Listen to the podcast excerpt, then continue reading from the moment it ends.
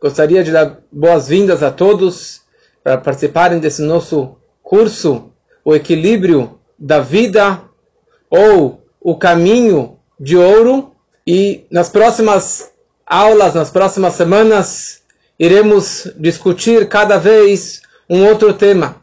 Para mim, a pior coisa é quando marco um estudo com alguém ou marco uma aula e ninguém aparece, ninguém comparece. Já aconteceu algumas vezes e você fica meio frustrado, porque realmente você se preparou para essa aula. Não é o caso hoje, graças a Deus, que temos quase 100 pessoas participando desse, desse curso.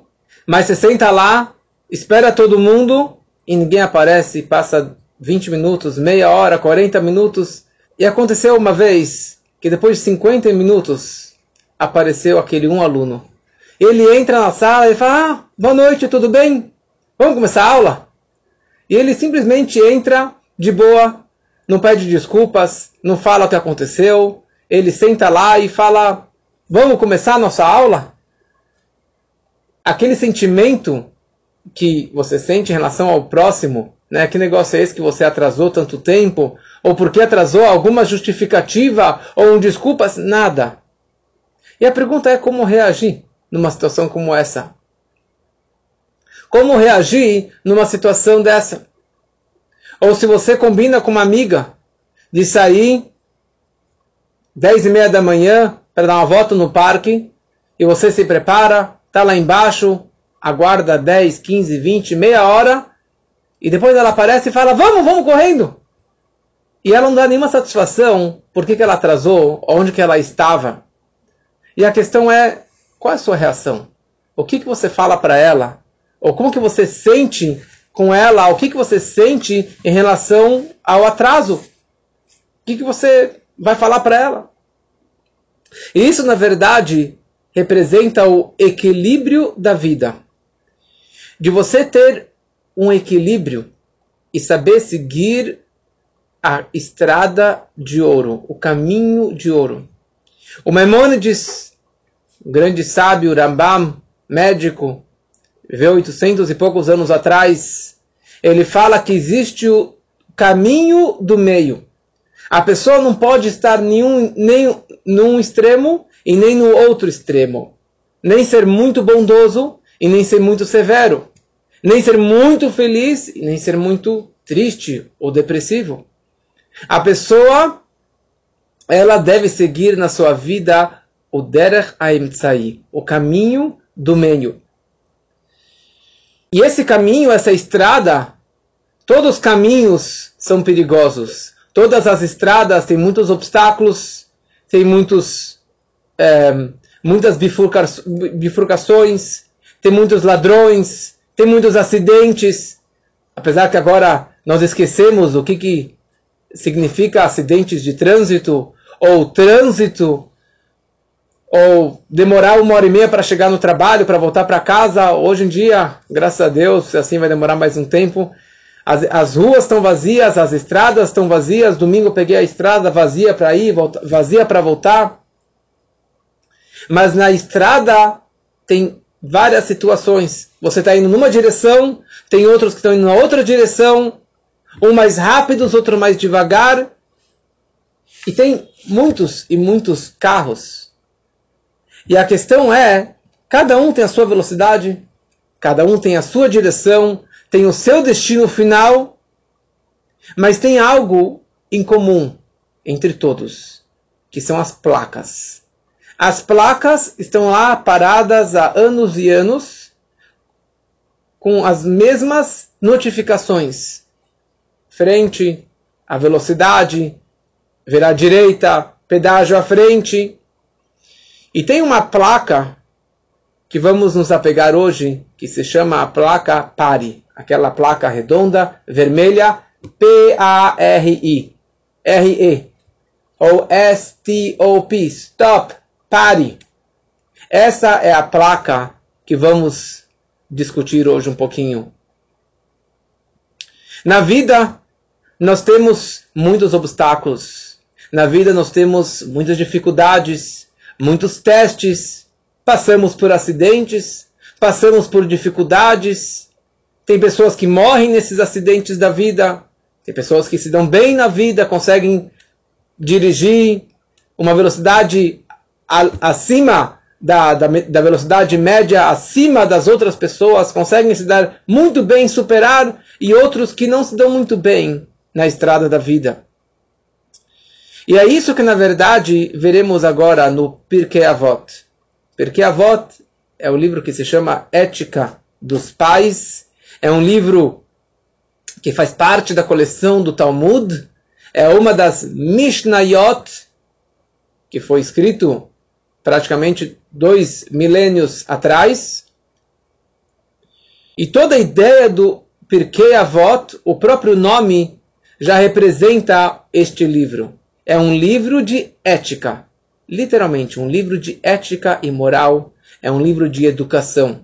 Não é um livro de leis, não é um livro de broncas, não é um livro de, de, de, de Talmud, com todas as discussões de, entre vários sábios. Aqui é uma, é uma linha reta, um caminho de ouro para como ser uma boa pessoa. Uma pessoa equilibrada, com valores, com respeito ao próximo, com amor ao próximo, com amor à vida e com amor a Deus. E a introdução desse livro quando lemos, é Kol Israel Eshlaem Chelek Leolam Todo judeu ele tem o seu quinhão no mundo vindouro. Ou seja, esse livro é para todos. Esse livro é um livro para todos os judeus.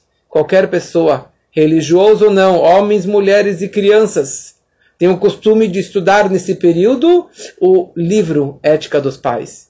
Em nenhum momento nesse livro consta leis. Se tem alguma lei, a, o propósito dessa lei é nos ensinar a ética que tem por trás, o comportamento, o sentimento que você deve ter na hora que você está cumprindo aquela mitzvah, aquele preceito ou aquela atitude. Iremos discutir nas próximas aulas. Agora são três aulas e depois teremos mais três aulas, já avisando, sobre seis placas da estrada da vida seis placas que deparamos no nosso dia a dia ou no decorrer da vida.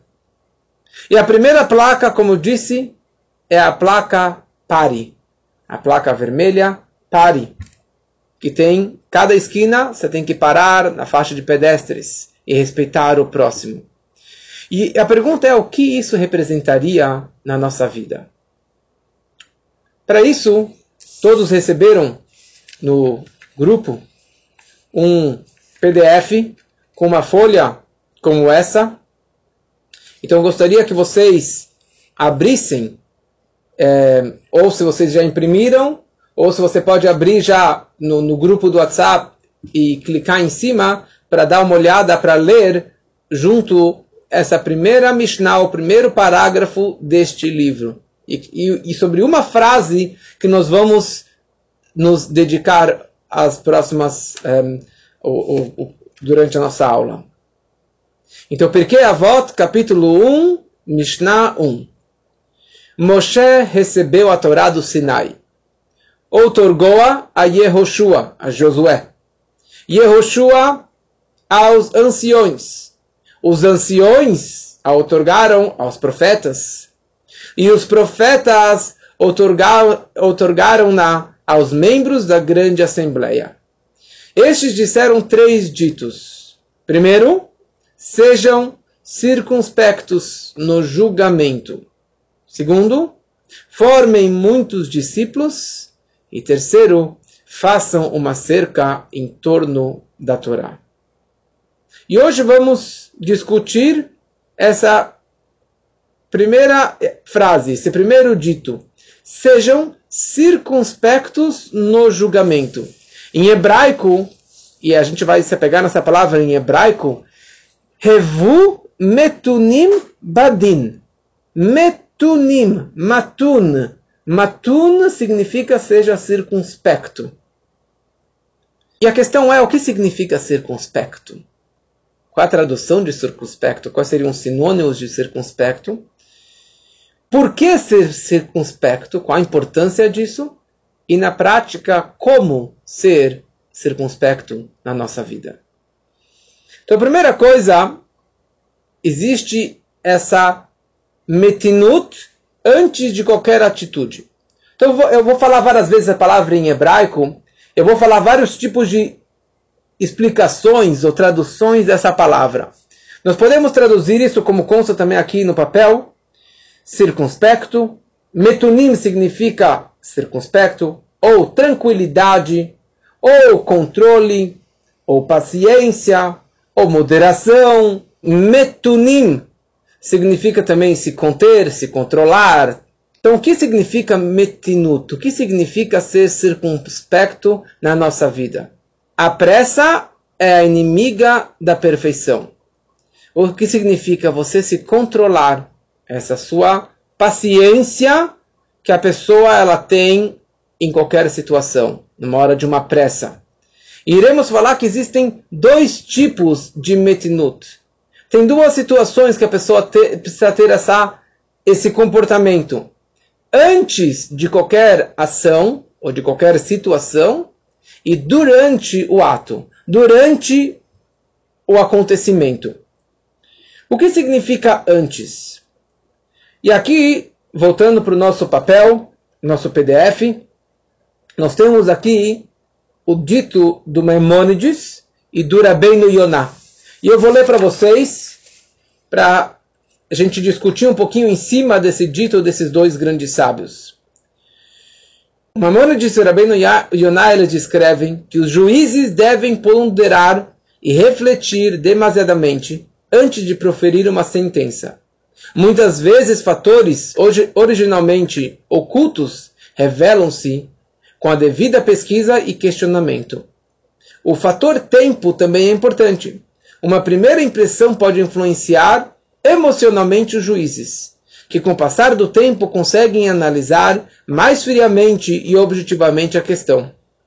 Outro aspecto incluído nessa diretriz é quanto à possibilidade de incidência de um caso, que após julgado e decidido de uma forma, pode influenciar erroneamente quando o caso parecido é apresentado perante eles. Cada caso é um caso e deve ser novamente analisado em todos os seus detalhes. Então aqui nós vemos que na verdade a ideia de metinut não significa só paciência ou uma restrição. Significa muito além disso. Os juízes eles precisam ser circunspectos, que essa que é a mensagem aqui da Mishnah, antes de julgar qualquer situação. Parar e refletir e não ser impossível. E não falar, ah, eu já julguei esse, esse caso, dezenas e de, dezenas de casos.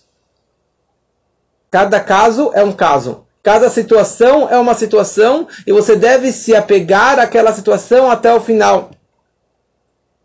Na nossa vida, no judaísmo, nós temos várias situações de autocontrole.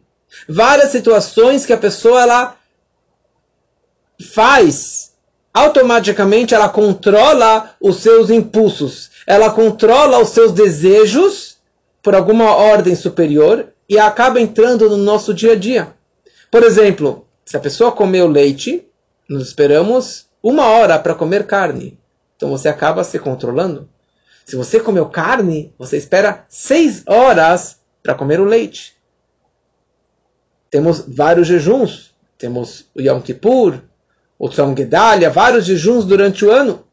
No Shabat, você tem um autocontrole, já entra no automático. Você desliga o celular, você desliga a internet, você desliga o computador, você desliga tudo. Você não cozinha, você não trabalha, você acaba entrando nessa tranquilidade do Shabat.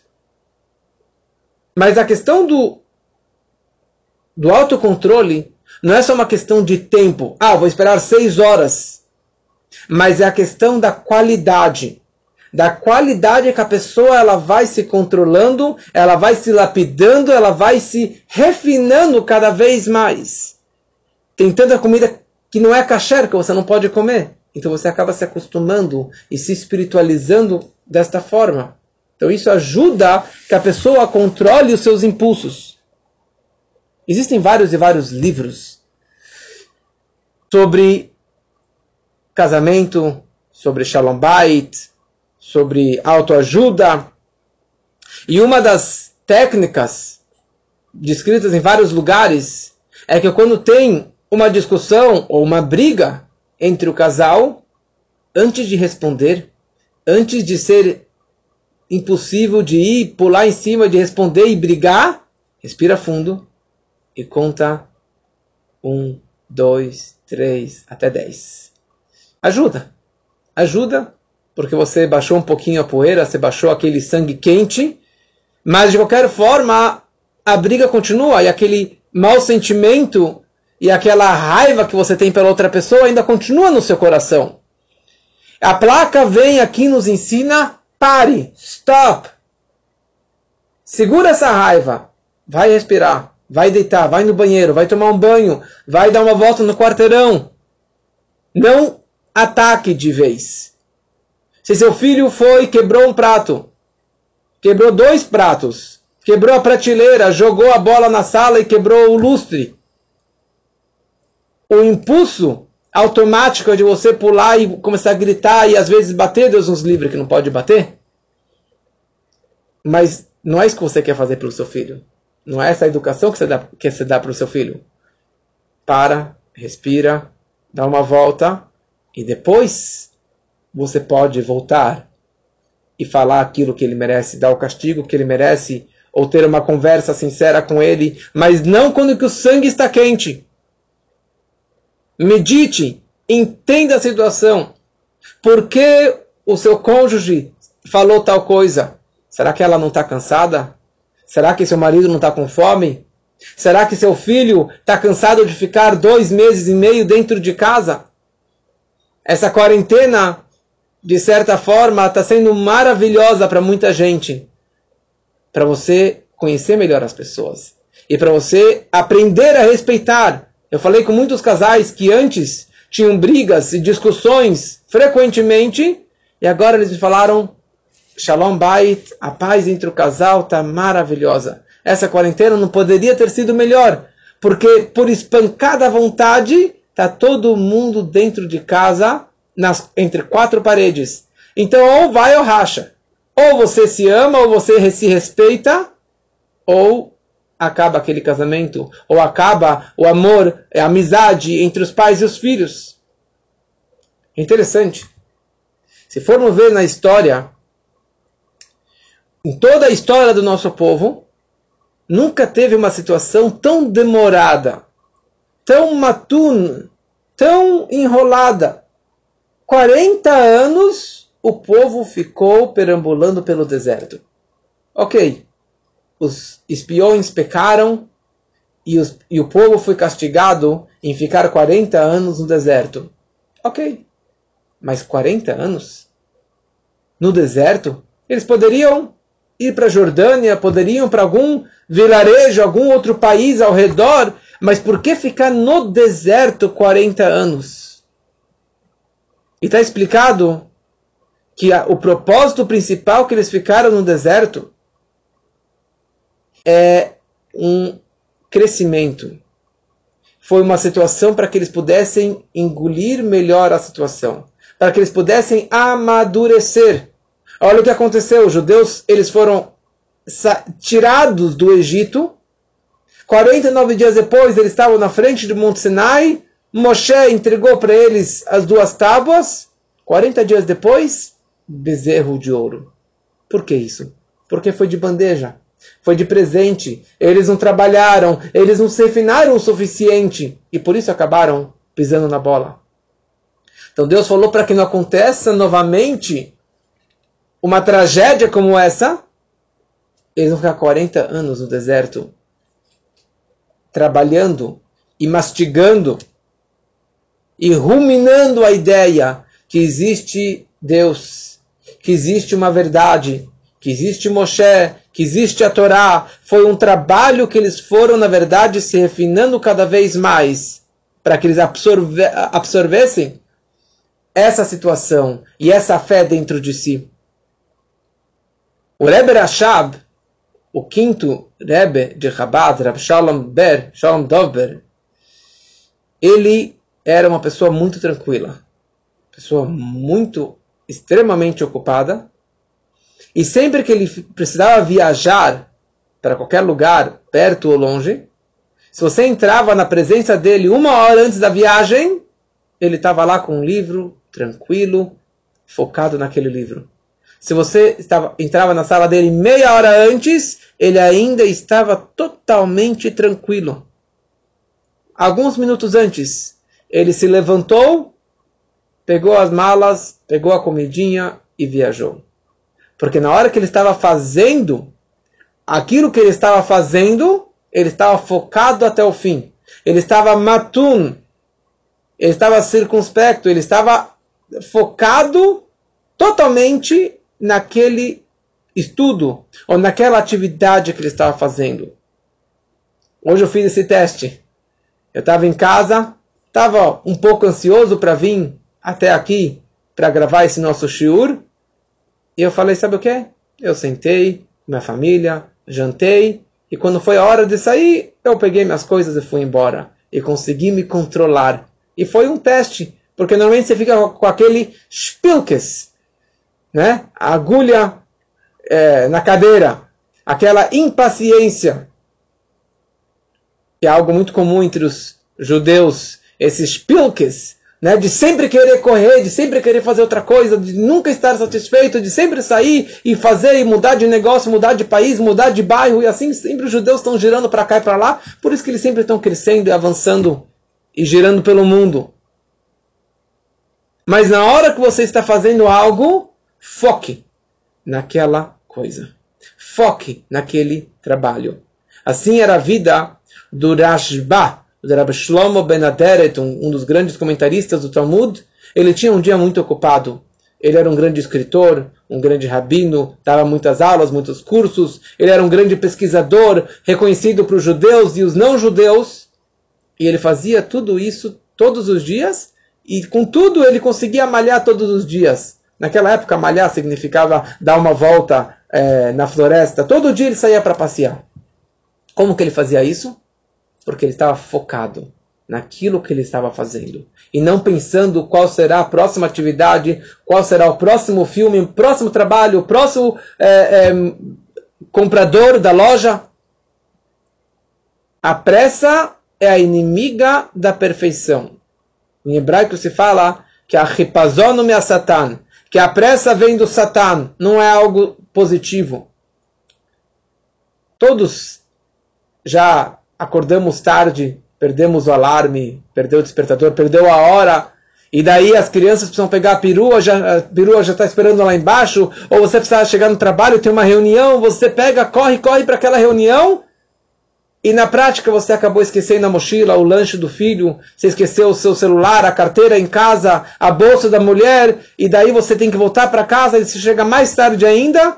Por quê? Porque você estava belachat, você estava pressionado, você estava nessa, nessa correria, você acaba atropelando outras pessoas, ou tropeçando nas suas próprias pernas. Podemos aprender dessa quarentena. Essa quarentena está nos ensinando algo que nunca tivemos na história. Nunca nós tivemos uma oportunidade, não uma desgraça, mas uma oportunidade como essa que estamos tendo agora nessa quarentena. Você pode acordar mais tarde, tranquilo, dar café da manhã para as crianças, rezar um pouquinho mais tarde, com cabeça, com, com sem pressa nenhuma, e depois você vai, você descansa, você ajuda, eu ajudo um filho, eu ajudo outro filho, uma pergunta de matemática, de português, de Guimarães, do Talmud, do Rumash. E depois, quando tiver meu tempo, eu vou lá e dou as minhas aulas e faço as minhas atividades, as minhas coisas particulares. E depois o outro te chama. No começo eu estava realmente meio pressionado. No começo eu estava meio com aqueles pilques que eu queria fazer mil coisas, aquilo que eu sempre fiz para mim. Mas eu escutei uma palestra do Congresso Mundial Virtual que teve dos rabinos de Chabad do mundo todo, e o rabino falou: hoje essa é a nossa shlichut. A nossa missão é essa. Que aliás foi o que meu pai sempre me puxou a orelha. Eu sempre, nas tardes de sexta-feira, na época que eu estava na Estivá, Os jovens saíam para visitar lojas, escritórios e, e a hebraica para colocar tefilim com as pessoas, para falar uma palavra do Shabat. E eu sempre chegava em casa cinco minutos antes das velas. Chegava, corria, tomava um banho e já estava lá pronto para ir para a sinagoga. E meu pai sempre me falava, Elial, a Shlichut começa em casa. A primeira missão, a sua primeira atividade antes de ajudar os outros, ajude a sua própria família.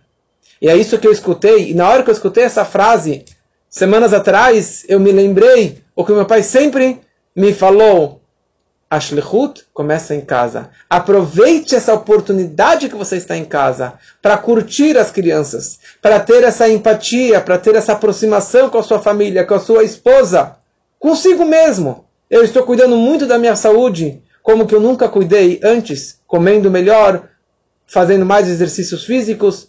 Por quê? Porque eu nunca tive essa oportunidade.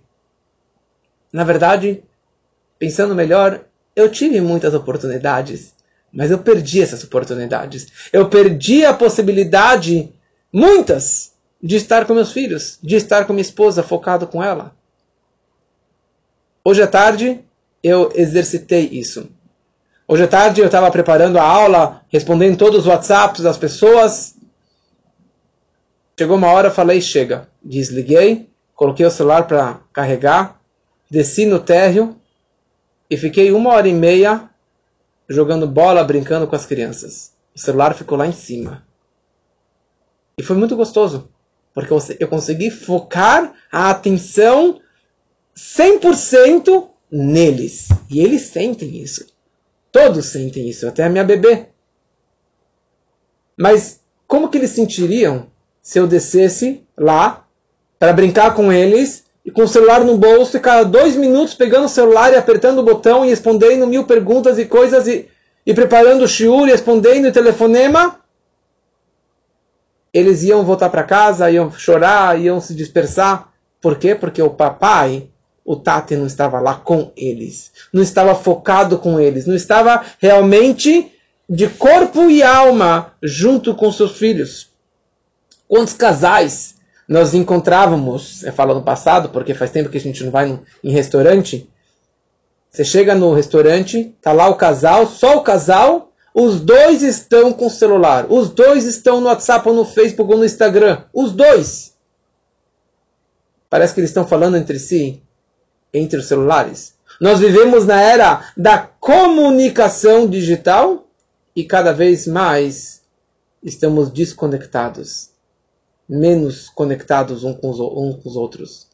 Você chega na sinagoga, vai rezar, vai falar, se conectar, se espiritualizar, e você fica com o celular, mesmo na vibração, e cada dois minutos vibra o celular.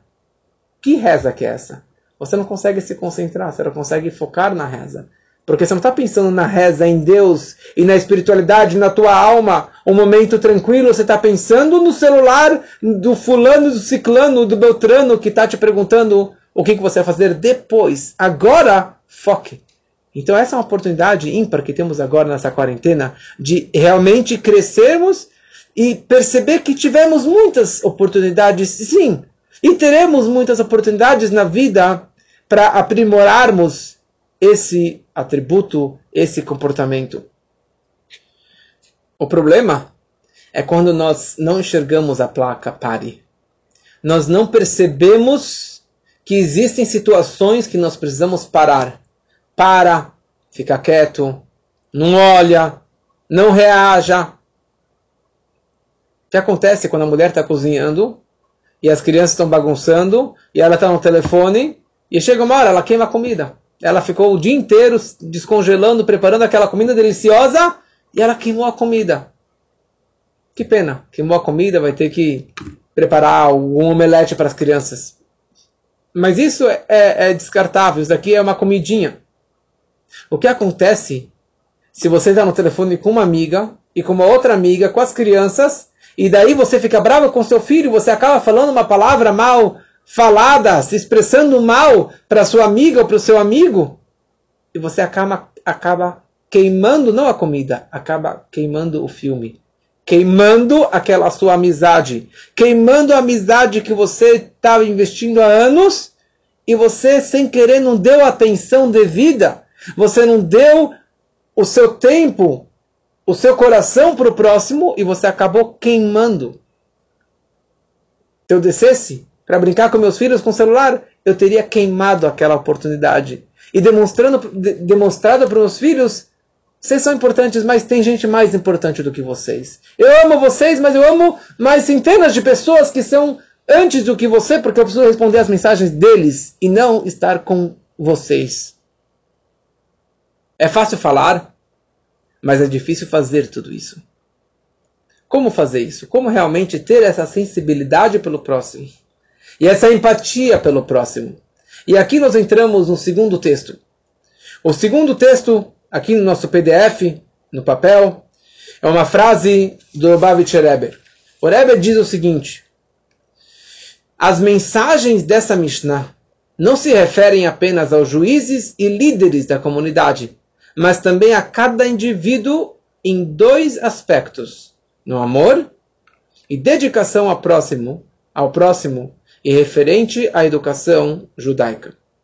No amor ao próximo, Sejam circunspectos no julgamento. Não te apresse em julgar negativamente o teu semelhante. Apesar deste estar em situação precária, material ou espiritualmente. Nunca sabes quais são os fatores que o levam a isso. Haja visto ainda que muitos que não tiveram uma verdadeira e sincera oportunidade de conhecer os valores da vida. Muitas vezes causado pelo fato de estar na galut, na diáspora, rodeado de escuridão e ignorância.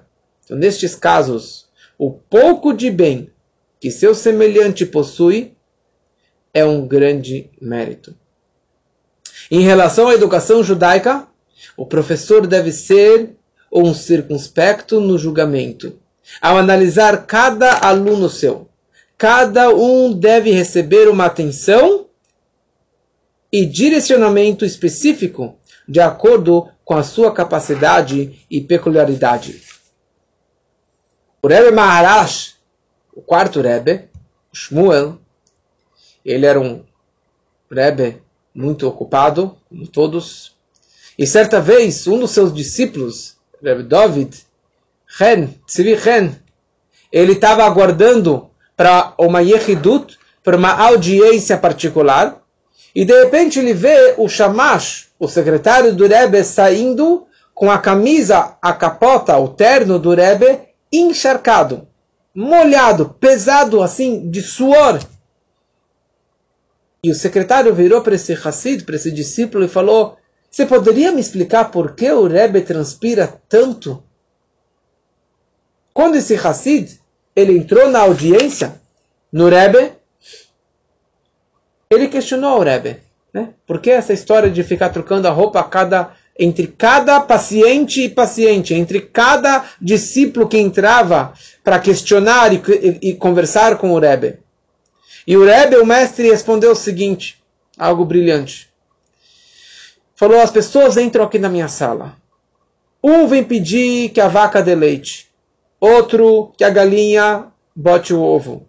Outro que a carroça não quebre e outro que o hotelzinho tenha muitos hóspedes e que a vodka seja vendida, cada um com seus pepinos e com seus tsures. O que eu tenho a ver com a vaca dar o leite? O que eu tenho a ver com a doença do irmão, do fulano, do tio? Eu sou um Rebbe, um líder espiritual. Essas questões físicas, monetárias, mundanas, são muito distantes de mim. Como que eu posso dar um conselho para essa pessoa que veio me consultar se eu estou em outro mundo? Se eu estou num outro estado espiritual ou de valores? A minha única opção para eu sentir, para eu ter essa empatia com o outro, com esse discípulo, é eu tirar as minhas roupas, não fisicamente, mas eu tirar as minhas vestimentas, tirar a minha carapuça, a tirar a minha casca e me investir na roupa, colocar as roupas daquele paciente, me colocar na situação, entrar nas calças dele, como se fala, para eu sentir a dor dele, para eu sentir a situação dele. Eu senti a dor, ótimo. Agora eu preciso aconselhar ele. Mas estando nas calças dele, eu não tenho como, como aconselhar. Eu preciso sair das calças dele, sair da roupa dele, voltar a me, voltar a ser o líder, voltar a ser o, o, o mentor, e aí sim eu posso orientar. E hoje entraram mais de 25 pessoas para conversar comigo. Se você ficar o dia inteiro trocando 25 vezes 2, 50 vezes as suas roupas, você não ia ficar transpirando? Você não ia se cansar em ficar entrando e saindo na, na vida de tantas e tantas pessoas? Assim também na nossa vida. Nós temos duas situações do nosso dia a dia. Nós temos a situação que a amiga atrasou, que o filho atrasou. Muitas vezes eu fico. Não eu, todo mundo fica quando que seu cônjuge atrasa, ou quando seu filho atrasa, ou quando o táxi atrasou, o Uber atrasou, você fica, o aluno não veio. Como reagir numa situação dessa? Qual é a sua reação? Como que eu devo me comportar perante tais situações? Então, a primeira coisa, revumetunim badin. Seja circunspecto em cada julgamento, em cada situação que você passa. Para e pensa podem haver três razões pelo atraso daquela pessoa. Ou que aquela pessoa ela é mal organizada. Tem pessoas que não sabem se organizar, se orientar, ter a hora certa. Então chegou na hora que ele precisava sair, agora ela vai lembrar que tem que pegar a bolsa e a roupa da criança e o carrinho e a, e a, e a mamadeira, ou pegar a carteira, ou pegar o dinheiro, pegar o cartão, e daí na hora perdeu a, a, a chave do carro. Tem gente que é desorganizada. Então, ele é desorganizado. Uma segunda situação, que ele realmente não se importa com a situação. Ele não se importa que você está esperando. Ou ela não, não se importa que você vai ficar chateado, que você realmente estava lá esperando pontualmente às 8 horas da manhã. Ou uma terceira situação, que é, que falta o interesse, ou que falta, na verdade, ela não sabe quanto tempo demora para chegar naquele lugar, ou quanto tempo demora para ela se, se maquiar e se vestir e se preparar para entrar no carro, para a criança preparar, escovar o dente, colocar, colocar o tênis e descer no carro. Não, são pessoas que não têm, não têm essa, essa educação. E a questão é, eu entendi a situação do outro. Eu entendi que ele tem essas dificuldades qual será a minha reação? Qual será o meu sentimento em relação a ele agora que eu entendi o porquê ele atrasou? Então, se ele atrasou porque ele é mal organizado, porque ele realmente ele não é pontual, ele não sabe se organizar a tempo, então eu preciso entender que eu não vou mudar aquela pessoa da noite para o dia. Eu não vou conseguir educar o meu filho da noite para o dia para que ele seja pontual ou que o meu cônjuge seja pontual, ou que ele mude a sua personalidade. Ele não é uma pessoa organizada. Então, ou eu me acostumo e, e, e fico tranquilo com a situação, com o tipo de pessoa, ou eu ficar nervoso sempre. Se ele não se importa comigo, então eu preciso pensar realmente se eu vou continuar com essa amizade. E se ele não sabe o quanto que eu me importo, eu preciso deixar claro para ele, olha, eu estava te esperando naquela hora. Eu esperava que você falasse tal coisa, que você se comportasse de tal maneira. E aqui é a última frase do Pirkei Avot. Sejam circunspectos no julgamento, formem muitos discípulos. Formem muitos discípulos. Existe a frase que se chama Dan lekavschut. Você sempre deve julgar as pessoas favoravelmente. Independente da situação, você sempre deve olhar para ele e falar: coitado, ele não tem culpa. Por que aconteceu de tal coisa? De, de tal forma. Sempre julgue o próximo com um sorriso e perdoe. E mas não ficar com aquela raiva no coração e amanhã você vai se vingar dele. Porque na hora que você julgar favoravelmente, entender a situação, você vai ter essa empatia e você vai continuar tranquilo. E dessa forma você vai ter muitos alunos, muitos adeptos, muitas pessoas que vão gostar de você. Por isso está escrito Hanoch lenaar al pidarko. Eduque a criança de acordo com o seu caminho. O caminho daquela criança. Pergunta o Alter Ebe no Tânia, como que você vai educar a criança de acordo com, com o caminho dela? Deveria ser o meu caminho. O pai, o educador, tem uma linha que ele deve orientar os seus filhos, seus alunos. Mas explica o Alter Ebe, e assim também o Rebbe anterior explica no seu livro de educação, que você deve olhar cada criança particularmente. Qual a idade dela? Como que é a emoção daquela criança? Como que é o intelecto daquela criança? O comportamento? Se ela é rápido, devagar, se ela é quente ou fria. E isso, na verdade, influencia totalmente o seu comportamento. E se eu tenho, Baruch Hashem, seis filhos, eu não posso dar a mesma orientação e a mesma atenção e a mesma bronca ou a mesma recompensa para todos os filhos. Porque cada um é um. Cada um tem a sua característica particular. E eu não posso generalizar a regra da casa é essa e ponto final. Entenda cada um. Tenha essa empatia. Seja circunspecto ao julgar cada filho e cada situação, cada aluno ou cada amigo ou cada amiga. Entenda ou tenta entender. E na hora que você entende com tranquilidade, parando nas placas, em cada situação, você vai ficar mais tranquilo. Então você fala para o seu filho arrumar o quarto. Então um levanta, eu tenho um filho que na hora que eu falo para arrumar a sala, ele levanta e quer arrumar os livros, quer arrumar os brinquedos. O segundo está lá lendo seu, seu livrinho, seu gibi, fica lendo, lendo, lendo. Ele escutou, mas ele continua lendo. E o terceiro continua fazendo mais bagunça. Você precisa entender que não adianta falar, eu preciso entender isso na verdade, porque às vezes eu fico nervoso que eles não estão escutando. Um escutou e os outros três não escutaram. Mas você precisa falar com aquele que não escuta direito, ou que ele está tão focado no livro que ele está lendo, que ele está tão tranquilo no livro dele, você tem que chegar, olha, escuta meu querido filho, agora é a hora de arrumar. Agora é a hora de tomar banho. Agora é a hora de dormir. Você não escutou? Então vou explicar de novo.